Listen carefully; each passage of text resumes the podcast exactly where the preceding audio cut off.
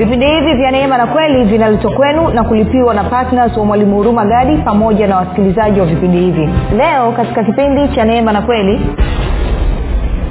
baada ya adamu kuasi yale maono ya kutawala akaondolewa ndani ya bustani ya eden na kwa maneo mahitaji aliyokuwa anayapata bure ikabidi sasa hivi aanze kuyapata. Bibilia anasema kwa kufanya kazi ngumu na kuvuja jasho. Agenda yangu inapobadilika nikaacha kufanya ufalme wa mungu ndio kipaumbele changu maana yake nini? Maana yake ni kwamba mungu anasema jitegemee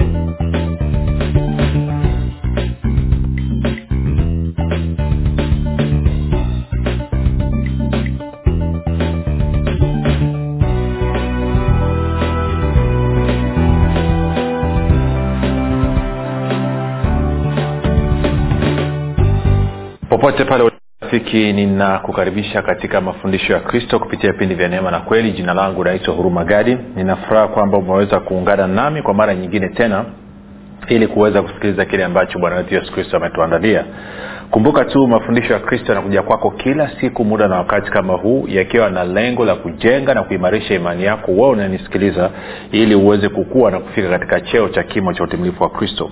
Kwa lugha nyingine ufike mahali uweze kufikiri kama kristo uweze kuzungumza kama kristo na uweze kutenda kama kristo kufikiri kwako rafiki kuna mchango wa moja kwa moja katika kuamini uh, kwako. Ukifikiri vibaya utaamini vibaya. Ukifikiri vizuri utaamini vizuri. Hivyo basi fanya maamuzi ya kufikiri vizuri na kufikiri vizuri ni kufikiri kama kristo.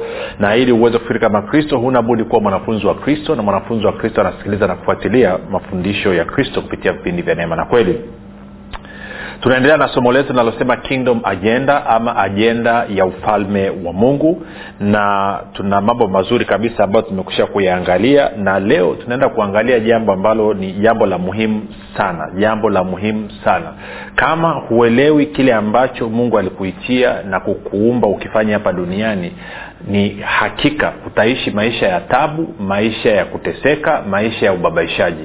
Lakini kama utaelewa kile ambacho mungu alikuitia kufanya hapa duniani na kuanza kuishi sawasawa na vile ambavyo mungu alikuitia basi maisha yako yatakuwa ni mbinguni hapa duniani. Ndio jambo ambalo naenda kukuonyesha siku ya leo. Lakini kabla ya kuendelea basi tu nikukumbushe tu kwamba kama ungependa kupata mafundisho haya ama ungependa kupata uh, vipindi hivi tunapatikana kwa njia ya video tunapatikana katika youtube uh, channel yetu inaitwa mwalimu huruma gadi. Unaweza ukaenda pale ukasubscribe lakini pia utakapoangalia video yote tafadhali usiache kulike pamoja na kushare kila mara unapo like na kushare maanake ni kwamba unashiriki kusambaza injili kwa vidole vyako au simple it is. Najua teknolojia imetusaidia mambo mengi sana.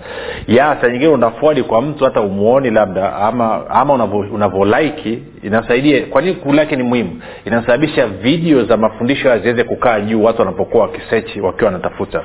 Kwa hiyo pia usisahau kubonyeza kengele utakapokuwa umesubscribe ni kukumbushe tu pia kama ungependa kupata mafundisho ya kwa njia ya sauti basi tunapatikana katika uh, google podcast katika apple podcast na katika spotify. Nako tunapatikana kwa jina la mwalimu huruma gadi utakaposikiliza fundisho lolote basi usiache kushea na watu wengine ili watu wengi zaidi waweze kupata mafundisho haya kwa njia ya podcast.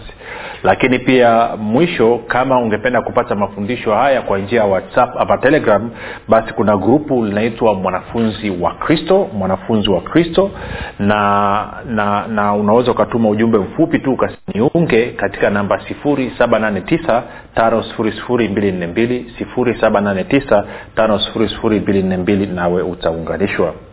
Baada ya kusema hayo basi nitoe shukrani za dhati pia kwako wewe ambao umekuwa ukisikiliza na kufuatilia mafundisho ya kristo kila siku. Umekuwa ukihamasisha wengine waweze kufuatilia vipindi vya neema na kweli lakini zaidi ya yote umekuwa ukiwafundisha na kuwashirikisha wengine kile ambacho mwenyewe umejifunza. Kwa niseme ongera sana rafiki. Nikushukuru pia na wewe ambao umekuwa ukifanya maombi kwa ajili ya uh, wasikilizaji wa vipindi vya neema na kweli kwa ajili ya kwangu mimi pamoja na timu yangu.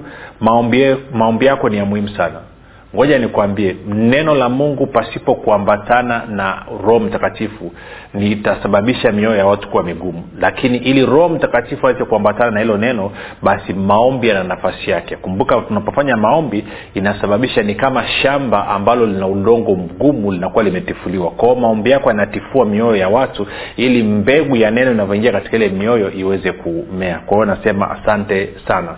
Na mwisho ni kushukuru wewe ambaye umefanya maamuzi pia ya kuwa patna wa vipindi vya neema na kweli na kwamba kila mwezi umeamua kuonyesha upendo wako kwa mungu na upendo wa wengine kwa kuamua kutumia sehemu ya mapato ambayo mungu amekupa kuhakikisha kwamba habari njema e, njili ya kristo inafikia na watu wengi zaidi. Kumbuka kuna watu ambao hawana njia nyingine ya kusikia injili isipokuwa kwa njia ya redio. Kwa hiyo nikupe ongera sana rafiki kwa maamuzi hayo ni nataka tuendelee sana somo letu lenye kichwa tunayosema uh, kingdom agenda ama ajenda ya ufalme wa mungu kingdom agenda.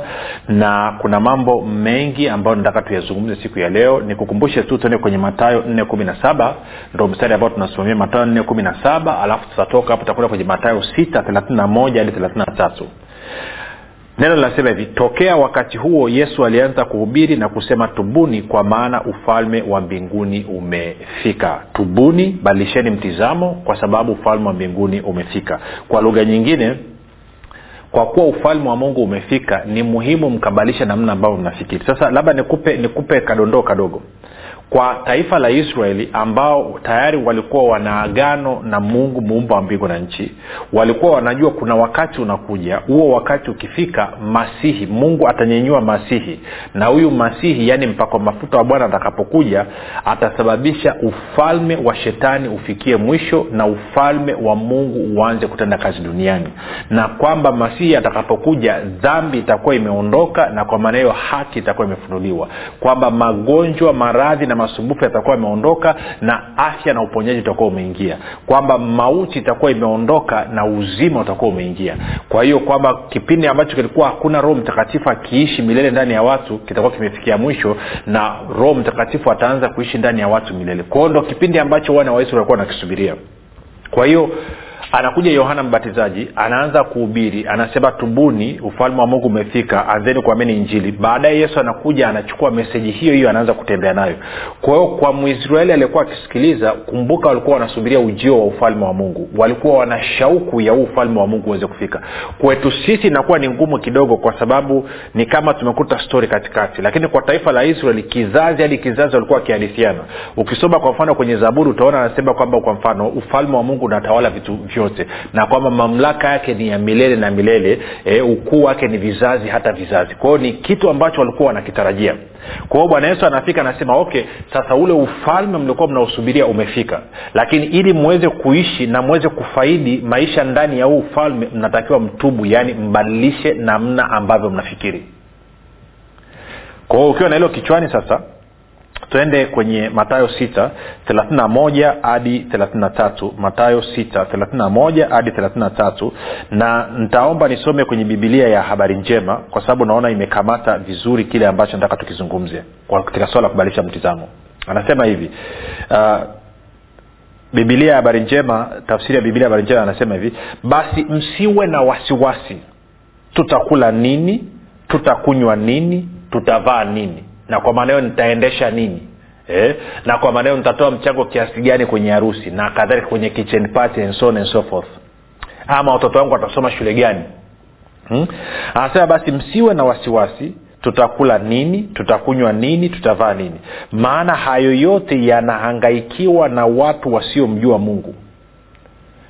Si anasema baba yenu wa mbinguni anajua kwamba mnahitaji vitu hivyo vyote bali ushughulikeni kwanza juu ya ufalme wa mungu na matakwa yake na hayo yote mtapewa kwa ziada. Kwa hiyo bwana yesu anasema hivi nikupe tu mjumuisho picha kami kwamba kwa kuwa ufalme wa mungu umekwisha kufika kumbuka rafiki unapozaliwa mara ya pili kufuatana na yohana mlango wa tatu mstari wa tatu mpaka ule wa tano maana yake ni kwamba unakuwa umeingia ndani ya ufalme wa mungu na kwa maanao mimi na wewe tulipozaliwa mara ya pili maanaake ni kwamba tumezaliwa ndani ya ufalme wa mungu. Na kwa maana kama tumezaliwa ndani ya ufalme wa mungu maanaake ni kwamba mungu ni baba yetu. Kwao kila mtu ambaye ameingia ndani ya ufalme wa mungu ni mwana wa mungu. Na kwa maana hiyo kwa kuwa sasa huko ndani ya ufalme wa mungu na kwa kuwa mungu ni baba yako na kwa kuwa mungu ni baba yangu maanake ni kwamba mungu ndiye anayewajibika kututunza sisi kama wana. Na bwana yesu anasema sasa hili hilo liweze kutokea kwamba unatakiwa usiwe na wasiwasi kuhusu maisha. Na kipindi kilichopita nilieleza kwa kina sana kuhusu hilo swala sitarudia tena. Kama kusikia kipindi kilichopita katafuta uweze kusikiliza utaelewa nazungumza nini. Hajasema usifanye kazi. Amesema usijishughulishe katika hali ya wasiwasi. Msukumo wa wewe kujishughulisha kufanya biashara ama kufanya kazi ya kuajiriwa inatakiwa ni kwa sababu unapenda kufanya hicho kitu ambacho unafanya. Na sio kwa sababu una wasiwasi wa maisha yatakuwaje tuko sawasawa sasa akasema watu ambao wana wasiwasi katika kujishughulisha na shughuli za maisha iwe ni biashara makazi ya kuajiriwa mstari ule wa thelathini mbili anasema hao ni anasema maana hayo yote yanaangaikiwa na watu wasiomjua mungu. Anasema hao ni watu wasiomjua mungu. Kwa lugha nyingine anasema hivi nitakapokuwa nina wasiwasi then itanisababisha nianze kuangaika na ndio maana leo hii ukipita kwenye lugha zetu mitaani watu wanavyosalimiana wanasalimiana hivyo. Za miangaiko wanasema nzuri mwenzangu. Ah, vipi ese? Ah, nimetoka kwenye miangaiko yangu. Tulikuwa kwenye miangaiko si yaani swala la kuangaika limekuwa kawaida. Ni kwa sababu gani? Kwa sababu yes watu wasiomjua mungu wanatakiwa kuangaika kwao nikiwa na wasiwasi itanisababisha nianze kuhangaika katika kutafuta riski za maisha. Na bwana yesu anasema kwamba hilo linafanywa na watu wasiomjua mungu. Sasa mstari unasema baba yenu wa mbinguni anajua kwamba mnahitaji vitu hivyo vyote. Kwa hiyo anasema sio kwamba hivyo vitu sio muhimu. Hivyo vitu ni muhimu sana. Ndio maana mungu ambaye ni baba yako anajua kuwa unahitaji. Kwa hiyo sasa anakueleza mstari wa thelathini na tatu namna ambavyo unaweza ukapata mahitaji yako yote. Anasema bali shughulikeni kwanza juu ya ufalme wa mungu na matakwa yake na hayo yote mtapewa kwa ziada sasa huu mstari wa thelathini na tatu pia unaweza ukausoma kwenye kwenye nikiusoma kwenye biblia seme biblia ya neno anasema hivi. Anasema lakini utafuteni kwanza ufalme wa mungu na haki yake na hayo yote atawapa pia.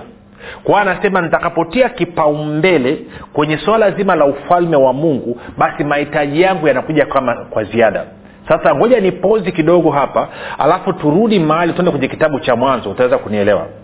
Tuende kwenye kitabu cha mwanzo.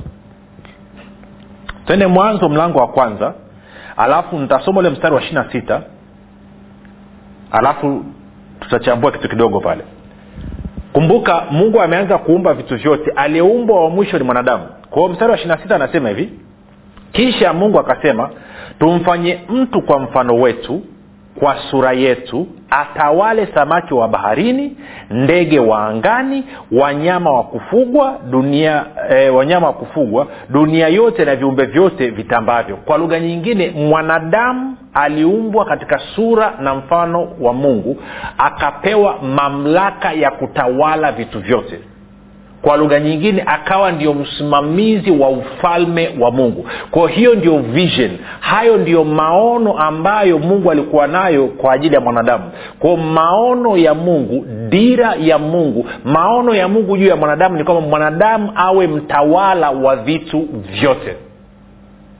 Hilo ndio kusudi la kumuumba mwanadamu na kwa kuwa hayo ndio maono ya mungu juu ya mwanadamu basi hayo maono sasa ya mungu yanatakiwa yawe dira ya mwanadamu yaongoze maisha ya mwanadamu. Tunakwenda sawasawa rafiki sasa.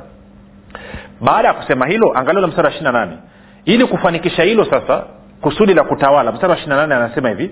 Anasema mungu akawabariki, akawabariki na kuwaambia zaeni mwongezeke mkaijaze nchi na kuimiliki. Nasoma biblia habari njema hiyo muwatawale samaki wa baharini ndege wa angani na kila kiumbe hai kiendacho duniani. Okay. Ngoja ngoja nikusomee kwenye kwenye kwenye kiswahili cha kawaida anasema hivi suv anasema mungu akawabarikia mungu akawaambia zaeni mkaongezeke mkaijaze nchi na kuitiisha mkatawale samaki wa baharini na ndege wa angani na kila kiumbe chenye uhai kiendacho juu ya nchi. Kwa lugha nyingine ili mwanadamu aweze kutekeleza maono ya mungu juu ya maisha yake ambayo ni vision kwa lugha ya kiingereza tunaita ili aweze kuenda sawasawa na dira ambayo amepewa na mungu sawasawa na maono ya mungu anatakiwa anatakiwa nini? Amepewa baraka amepewa uwezesho wa kiungu ili aweze kufanikiwa. Kwa hiyo baraka inamsababisha huyu mtu awe mzalishaji mzuri inasababisha huyu mtu aweze kumultiply aweze kuongezeka inamsababisha huyu mtu aweze kufurika inasababisha huyu mtu aweze kutiisha na inamsababisha huyu mwanadamu aweze kutawala kila kitu. Na kwa maana hiyo basi mungu sasa ukienda mlango wa pili mlango wa pili ule mstari wa kumi na tano hadi wa kumi na saba. Mwanzo mbili kumi na tano hadi kumi na saba. Moja nirudi kwenye biblia ya kiswahili cha kawaida. Ake hii sasa itanizengua uh, anasema hivi mwanzo mbili kumi na tano hadi kumi na saba. Anasema hivi. Anasema mwanamungu akamtwaa huyo mtu akamweka katika bustani ya eden ailime na kuitunza. Bwana mungu akamwagiza huyo mtu akisema matunda ya kila mtu wa bustani waweza kula walakini matunda ya mtu wa ujuzi mema na mabaya usile. Kwa maana siku utakapokula matunda ya mti huo utakufa hakika. Sasa nisikilize vizuri. Kwa hiyo mwanadamu ameumbwa kwa kusudi la kutawala kufanya kazi ya ufalme ndio maana ya kutawala kuwa mtawala. Na ili aweze kutawala akabarikiwa akawezeshwa kwa uwezo wa kiungu alafu mungu akamchukua akamwingiza ndani ya bustani. Kumbuka ndani ya hii bustani kuna miti ya matunda ya kila aina. Kwa lugha nyingine adamu anavyoingizwa ndani ya bustani ya eden anakuta kila kitu kinachohitajika kwa ajili ya yeye kutekeleza maono ambayo amepewa na mungu kipo tayari. Kwa lugha nyingine kwamba amepewa vision na mungu. Vision maono ama dira aliyopewa na mungu ni ya kutawala vitu vyote. Alafu anapewa nini? Anapewa provision anapewa nini? Anawezeshwa kwa rasilimali zitakazomfanya aweze kufanya kazi yake sawasawa. Tunakwenda sawasawa? Sasa mlango wa tatu unapoenda kwenye mlango wa tatu tunafahamu adamu anafanya uasi. Pamoja na, na, na eva wana, wanakula matunda ya mti wa ujuzi wa mema na mabaya ambao waliambia wasiale. Kwao nataka tuende pale nataka niokoe muda kwa sababu ya kuokoa muda. Kwao mlango ule wa tatu uh, nataka tuende kwenye mstari wa ngapi? Wa kumi na mstari wa kumi na saba. Mwanzo tatu kumi na saba baada ya adamu kuasi kuacha maono aliyopewa na mungu ya kutawala. Anasema akamwambia adamu kwa kuwa umeisikiliza sauti ya mke wako ukala matunda ya mti ambao nalikuagiza nikisema usiale ardhi imelaaniwa kwa ajili yako kwa uchungu utakula mazao yake siku zote za maisha yako michongoma na miiba itakuzalia nawe utakula mboga za kondeni kwa jasho la uso wako utakula chakula hata utakapoirudia ardhi ambayo katika hiyo ulitwaliwa kwa maana huu mavumbi wewe nawe mavumbini utarudi hasa nisome mstari wa kumi na saba tena kumi na nane na kumi na tisa kwa katika tafsiri ya neno. Tafsiri ya neno anasema hivi bibilia ya neno anasema namna hii. Anasema kwa adamu akasema kwa sababu umemsikiliza mke wako na ukala kutoka kwenye mti niliyokuamuru msile tunda lake. Ardhi imelaaniwa kwa sababu yako. Kwa kazi ngumu utakula chakula kitokacho humo siku zote za maisha yako. Itazaa miiba hiyo ardhi na mibaruti kwa ajili yako. Nawe utakula mimea ya shambani. Kwa jasho la uso wako utakula chakula chako hadi utakaporudi ardhini. Kwa kuwa ulitwa utawaliwa kutoka katika humo kwa kuwa wewe u mavumbi na mavumbini wewe utarudi. Kwa hiyo mungu anasema adamu kwa kuwa umekaidi umeacha kufanya kazi ya kutawala maono niliyokupa ya kutawala kila kitu ile vision ambayo nilikupa ile dira niliyokupa ya wewe kuwa mtawala kwa kuwa umekataa hiyo kazi. Kuanzia leo hii swala la kula swala la mahitaji yako provision yako utajitegemea mwenyewe sikumbuka aliyekuwa ndani ya bustani ya eden na kila kitu kilikuwepo. Baada ya hapo ukiendelea kusoma utaona kwamba mungu anamwondoa adamu anampeleka nje ya bustani ili aweze kujitegemea. Kwa hiyo maanaake ni ni hii rafiki kwamba ninapoacha okay agenda yangu inapobadilika nikaacha kufanya ufalme wa mungu ndio kipaumbele changu. Maana yake nini? Maana yake ni kwamba mungu anasema jitegemee sasa ukiwa na hilo kichwani nataka turudi kule sasa kwenye kwenye kwenye kwenye matayo sita. Utaanza kunyelewa vizuri. Tuende kwenye matayo sita. Matayo sita mstari ule wa, wa thelathina moja hadi thelathina tatu. Matayo sita thelathina moja hadi thelathina tatu. Sawa? Kwa hiyo sasa nataka nisome kwenye bibilia habari njema. Alafu uone ufananishe na jinsi ilivyokuwa kwa adamu. Alafu ufananishe na na maisha yako. Anasema hivi basi msiwe na wasiwasi tutakula nini tutakunywa nini tutavaa nini. Maana hayo yote yanahangaikiwa na watu wasiomjua mungu. Kosa la adamu ni kwamba kuna namna ambavyo akumwelewa mungu ndio maana akamwasi. Anasema baba yenu wa mbinguni anajua kwamba mnahitaji vitu hivyo vyote bali shughulikeni kwanza juu ya ufalme wa mungu na matakwa yake na hayo yote mtapewa kwa ziada. Sasa kumbuka baada ya adamu kuasi yale maono ya kutawala akaondolewa ndani ya bustani ya eden na kwa maneo mahitaji aliyokuwa anayapata bure ikabidi sasa hivi aanze kuyapata. Bibilia anasema kwa kufanya kazi ngumu na kuvuja jasho. Kwa kufanya kazi ngumu na kuvuja jasho.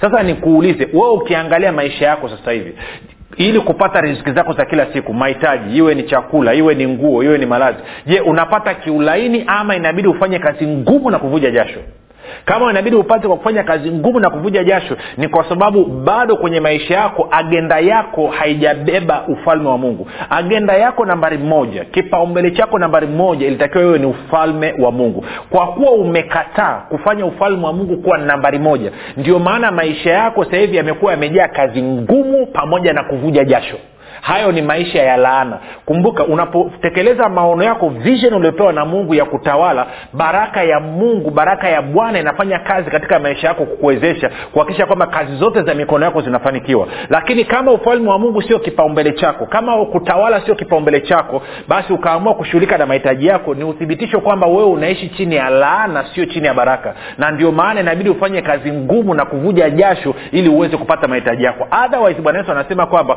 wewe ungejishughulisha na ufalme wa mungu kwanza na mahitaji yako yangekuja kama ziada si kwa lugha nyingine nafanya kazi ya kuajiriwa sio kwa sababu natafuta mahitaji. Nafanya kazi ya kuajiriwa kwa sababu napenda na naona kwamba mimi nimeitwa kuwa baraka kwenye hiyo kampuni. Nafanya kazi ya biashara kwa sababu naona kwamba mungu amenionyesha kitu kizuri cha kufanya. Kwao natoa huduma ya kuuza duka kwa sababu naamini mungu ameweka hiyo neema ndani mwangu ya mimi kuwa muuza duka ili kuweza kuwahudumia watu na mahitaji yao. Sio kwa sababu natafuta riski kwa sababu riski yangu anayeshughulika ni ufalme wa mungu kwanza.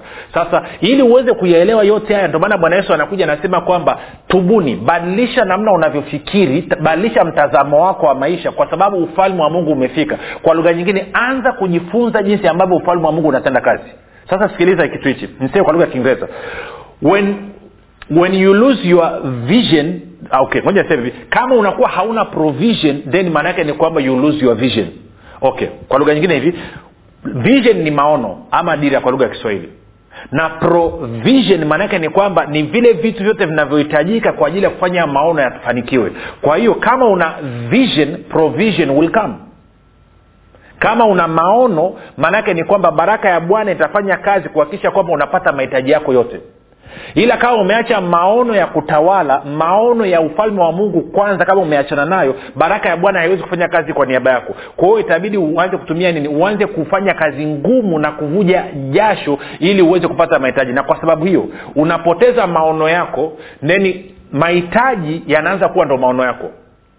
Si kwa hiyo your vision ina swichi kwa hiyo badala ya kuwa na provision kwa ajili ya kutekeleza visheni yako sasa hivi provision ndo inakuwa visheni yako. Si maono yako sasa hivi yanakuwa ni mahitaji yako. Kwao ghafla unaanza kuwa na maono ya nataka nijenge nyumba nikiwa na nyumba kubwa ndo maono yako sasa hivi. Maono ya niwe na gari maono ya niongeze biashara ya pili maono ya ya, ya watoto wangu wasome international school maono maono. Kwao maono yako yote sasa hivi yanakuwa ni mahitaji badala ya kuwa kile ambacho mungu alikuumbia. Maono ambayo mungu alikupa ni maono ya wewe kutawala vitu vingapi? Vitu vyote. Ni ya wewe kutembea kama mfalme hapa duniani. Ili kuhakikisha ufalme wa mungu kupitia wewe unaenea duniani mote. Hayo ndo maono ya mungu juu yako. Kwao ungekaa kwenye hiyo nafasi ya kutekeleza hayo maono baraka ya bwana ingeanza kufanya kazi katika maisha yako. Lakini kama kip, nani ufalme wa mungu sio kipaumbele chako ni dhahiri baraka ya bwana ambayo hutajirisha haiwezi kufanya kazi katika maisha yako. Kumbuka mithali kumi ishiri mbili nasema baraka ya bwana hutajirisha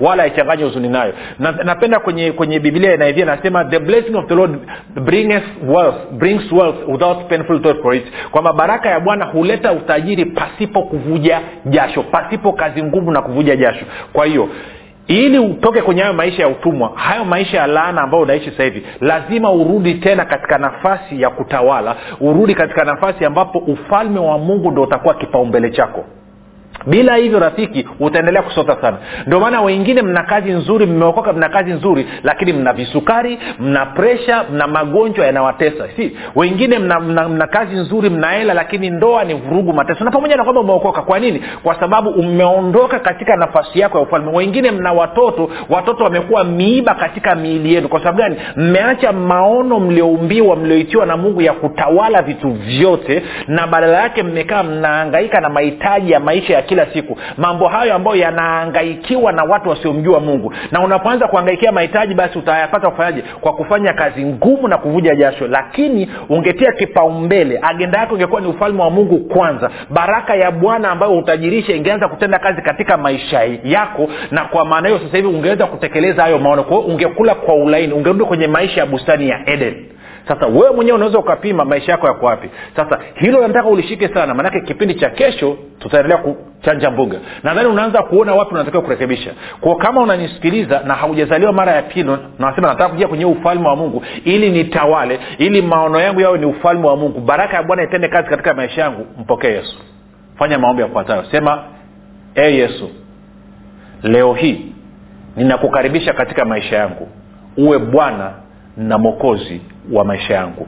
Asante kwa maana mimi sasa ni mwana wa mungu. Rafika umefanya maombi mafupi kabisa ninakupa ongera na kukaribisha katika familia ya mungu. Tuandikie tujue mahali ulipo tuweze kufurahi pamoja na wewe. Tumefika mwisho jina langu naitwa urumagadi yesu ni kristo na bwana.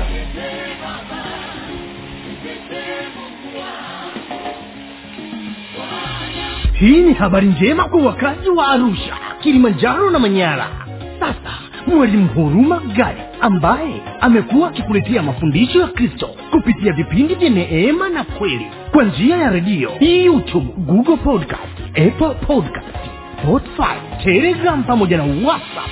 Anapenda kukujulisha kuwa sasa unaweza kushiriki ibada iliyojaa nguvu ya roho mtakatifu na kweli ya kristo. Ibada hizi zitafanyika katika ukumbi wa baoba uzima house uliopo chama tengeru jijini arusha. Kumbuka ibada hizi zitafanyika siku ya jumapili kuanzia saa tatu kamili za asubuhi hadi saa saba kamili za mchana ambapo utafunuliwa kweli ya kristo katika nguvu za roho mtakatifu wagonjwa watahudumiwa na kupokea uponyaji. Wenye vifungo watafunguliwa na kuwekwa huru. Na kwa siku za jumatano ni ibada ya ushirika mtakatifu pamoja na maombezi. Itakayoanza saa kumi na dakika thelathini za jioni hadi saa kumi na mbili na dakika thelathini za jioni. Ili kushiriki ibada hizi fika katika ukumbi wa baoba uzima hausi uliopo chama tengeru. Au kwa mawasiliano zaidi piga simu nambari sifuri saba sitini na nne mia tano mia mbili arobaini na mbili au sifuri saba nane tisa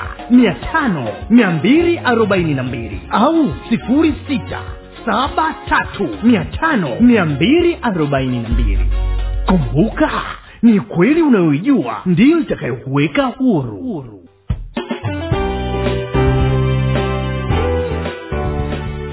umekuwa ukisikiliza kipindi cha neema na kweli kutoka kwa mwalimu huru magadi kipindi hiki cha neema na kweli kinakujia kila siku ya jumatatu hadi jumamosi kuanzia saa tatu kamili usiku mpaka saa tatu na nusu usiku. Na siku ya jumapili kinaanza saa mbili na nusu mpaka saa tatu kamili usiku. Hapa hapa redio habari maalum 97.7 fm kwa mafundisho zaidi kwa njia ya video usiache kusubscribe katika youtube chanel ya mwalimu huruma gadi na pia kumfuatilia katika apple podcast pamoja na google podcast kwa maswali maombezi ama kufunguliwa kutoka katika vifungo mbalimbali vya ibilisi tupigie simu namba 7645242 au 7895242 au 6735242 nitarudia. 7645242 au 7895242